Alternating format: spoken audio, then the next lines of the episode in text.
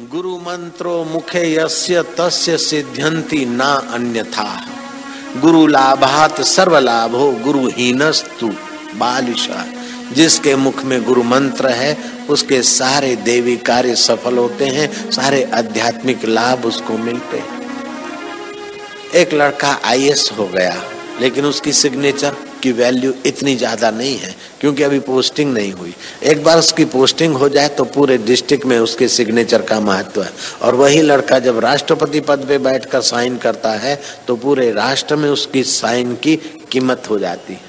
ऐसे ही एक जीव अपने ढंग का है तो ठीक साधक की ऊंचाई का है तो ठीक। जब अकाल पुरुष पर ब्रह्म, परमात्मा, ब्रह्मांड नायक ईश्वर के साथ एक आकार हो जाता है, शरीर को स्वप्ना मानता है, मन इंद्रियों से परे, नैष्कर्म्य सिद्धि को पा लेता है। वो पुरुष जब हमें मंत्र दीक्षा देता है तो मानो हमारे हृदय पर उसकी साइन हो गई, वो पूरे ब्रह्मांड में वैलिड गिनाई जाती है। जैसे मरने के बाद भी पुण्य और पाप हमारा पीछा नहीं छोड़ते ऐसे मरने के बाद भी ब्रह्मज्ञानी महापुरुषों की दीक्षा हमारा पीछा नहीं छोड़ती है। एक बार दीक्षा ले ली, किसी कारण से महीना, दो महीना, पाँच महीना अभ्यास किया। फिर आपने छोड़ दिया। आपने तो छोड़ दिया, लेकिन दीक्षा आपको नहीं छोड़ेगी। फिर फिर से घुमा घुमा के आपको उसी रास्ते ले आएगी। रामकृष्ण परमहंस से दीक्षा ली, नरेंद्र ने। और रामकृष्ण ने दीक्षा देते देते शाम भवी दीक्षा भी दे डाली। एक होती है स्पर्श दीक्षा, दूसरी होती है मांत्रिक दीक्षा, और तीसरी होती है शाम भवी की दीक्षा। मत्थे पे हाथ रखा है, इसको बोलते स्पर्श दीक्षा।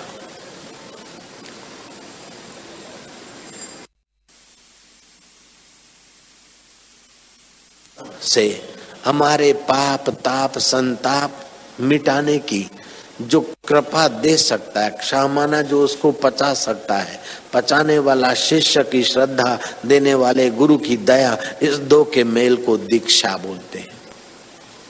वो दीक्षा भी मांत्रिक दीक्षा तीन प्रकार की होती है।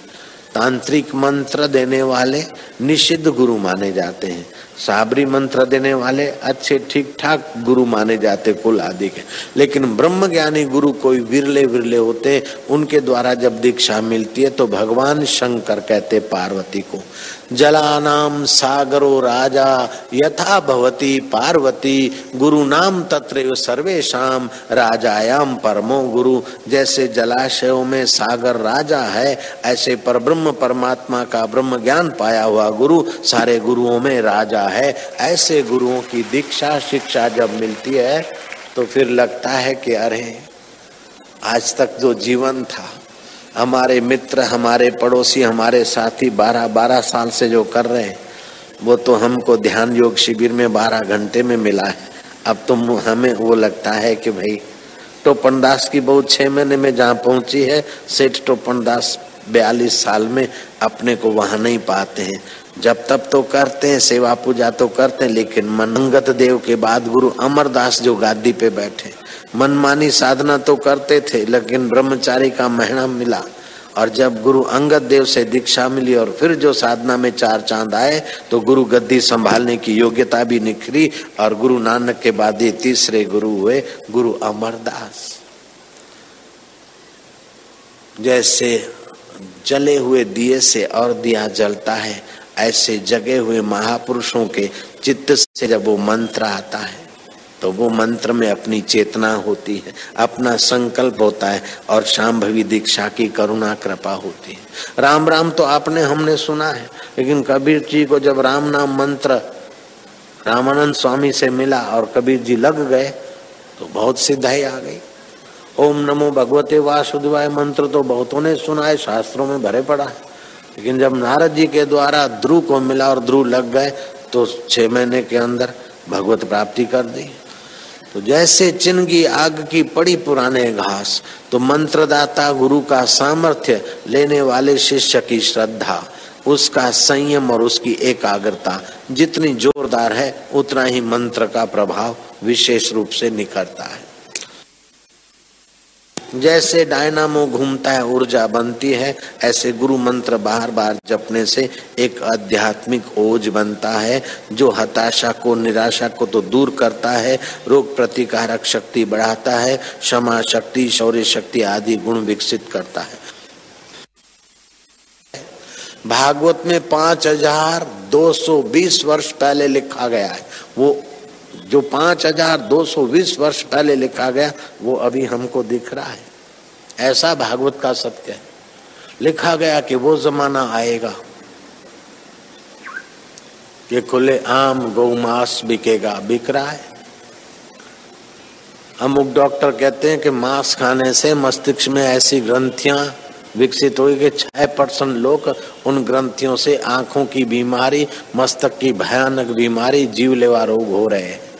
विपरीत मांस आने से, बासी मांस आने से, अथवा मरे हुए प्राणियों का मांस, किसी भी प्रकार, छह परसेंट लोगों को मांस के कारण ऐसे से भयंकर रोग होते हैं कि जिनका इलाज भी आसानी से नहीं हो सकता। उस जमाने में कहा गया कि गौ का मांस खुले आम बिकेगा।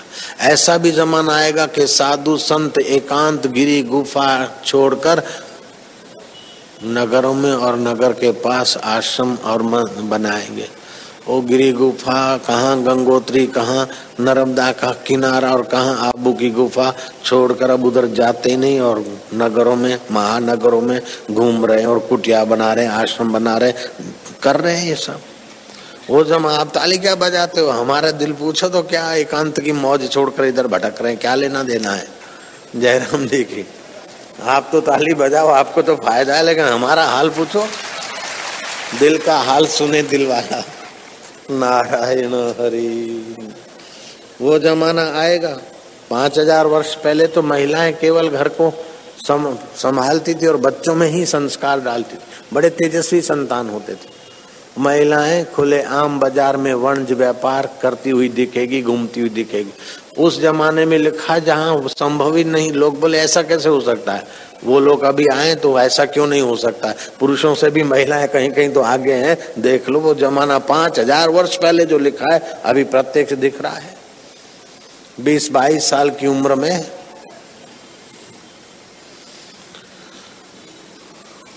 जिस मासिक धर्म को प्राप्त होती थी, देवियाँ, बच्चियाँ, कन्याएँ, वो उस समय लिखा गया। है कि ऐसा कलयुग आएगा कि दस, ग्यारह, बारह साल की उम्र में बालिकाओं को मासिक धर्म देखेगा, तेरह साल की कन्या माँ भी हो जाएगी, ऐसा कलयुग भी आएगा।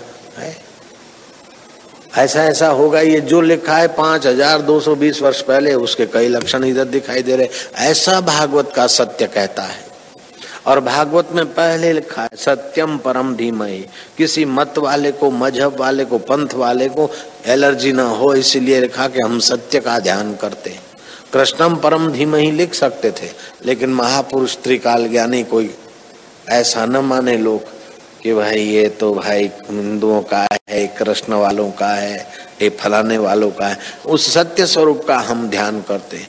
नानक ने कहा, आद सत जुगात सत्य है भी सत्य नानक हो से भी सत्य उस सत्य स्वरूप को जो त्रिकाला अबाधित है।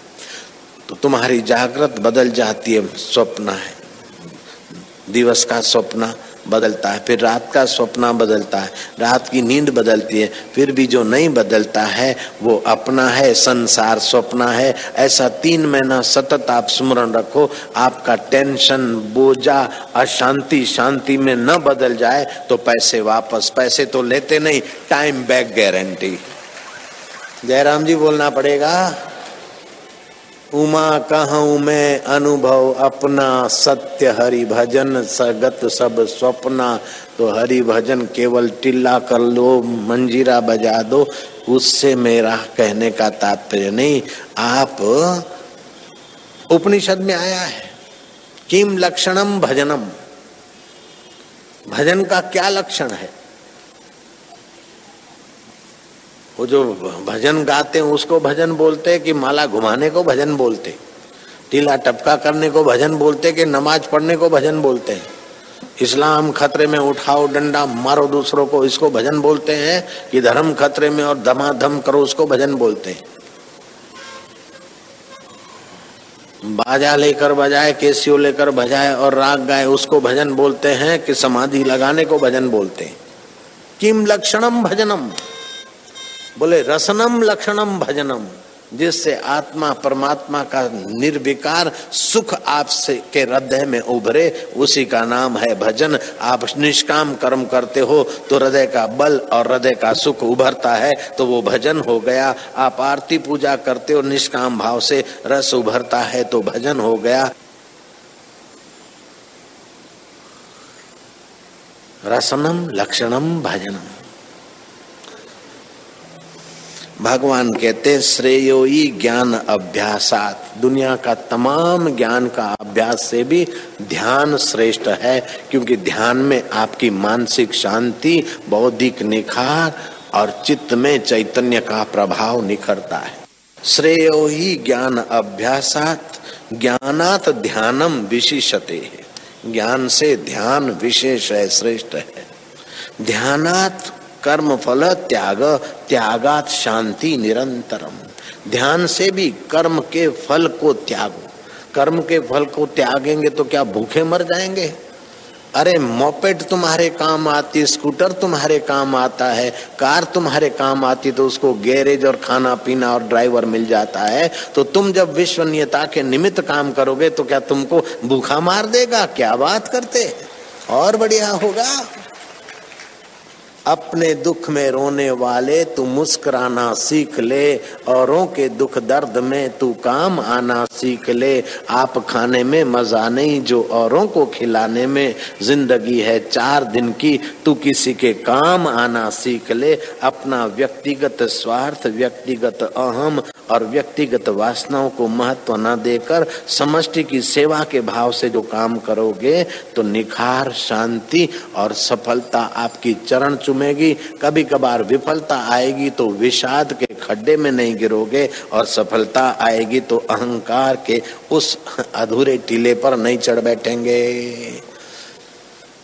न खुशी अच्छी है, न मलाहाल अच्छा है। यार, तू जिसमें रख दे, वो हाल अच्छा है। हमारी न आरज़ू है, न जुस्तजू है। हम राज़ी हैं जिसमें तेरी रजा है। तो ये श्लोक आज तो मुझे लगता है कि हम लोगों के सबके उद्धार का, कल्याण का पैगाम दे रहा है ये भगवान का वचन। श्रेयो ही ज्ञान अभ्यासात, श्रेयो ही ज्ञान अभ्यासात, ज्ञानात ध्यानम विशिषते ज्ञानात ध्यानम विशिषते ध्यानात कर्म फल त्याग, ध्यानात कर्म फल त्याग, त्यागात शांति निरंतरम त्यागात शांति निरंतरम। अभ्यास से, शास्त्र का अभ्यास, ऐहिक जगत की विद्याओं के अभ्यास से ध्यान श्रेष्ठ है। कई ऐसे ध्यान करते महापुरुषों ने जो बोला है उनके वचन अभी भी लोग शास्त्र करके मानते और अपना मार्गदर्शन पाते हैं। इसलिए विद्वान पंडितों की अपेक्षा भी ध्यान करने वाले श्रेष्ठ है, लेकिन ध्यान भी करना बैठना पड़ता है और ध्यान करना पड़ता है। मन जल्दी लगता नहीं, लेकिन काम करने की जिनको आदत है, वे तो काम करते हैं, लेकिन काम में से कामना को निकाल दे तो निष्काम कर्म योग उनके लिए स्वतंत्र साधन हो जाएगा। और ध्यान से भी कर्म के फल का त्याग भगवान ने श्रेष्ठ बताया। क्योंकि वो ध्यान में बैठेगा, तब शांति। ध्यान सतत नहीं लगेगा। उठेगा तो फिर ध्यान की शांति खंडित हो जाएगी। लेकिन कर्म करते समय भी जो फल की इच्छा छोड़ के कर्म करता है तो कर्म करने का रस है, सफलता आई तभी रस है, और कभी विफलता भी आ गई तो भी वो अशांति नहीं होगी, जो स्वार्थ से किए हुए कर्म में अशांति आती है। और कर्म में जितनी जितनी निशाम, निष्कामता भर देंगे, उतना उतना कर्म में निखार आता है, कर्म योग हो जाता है।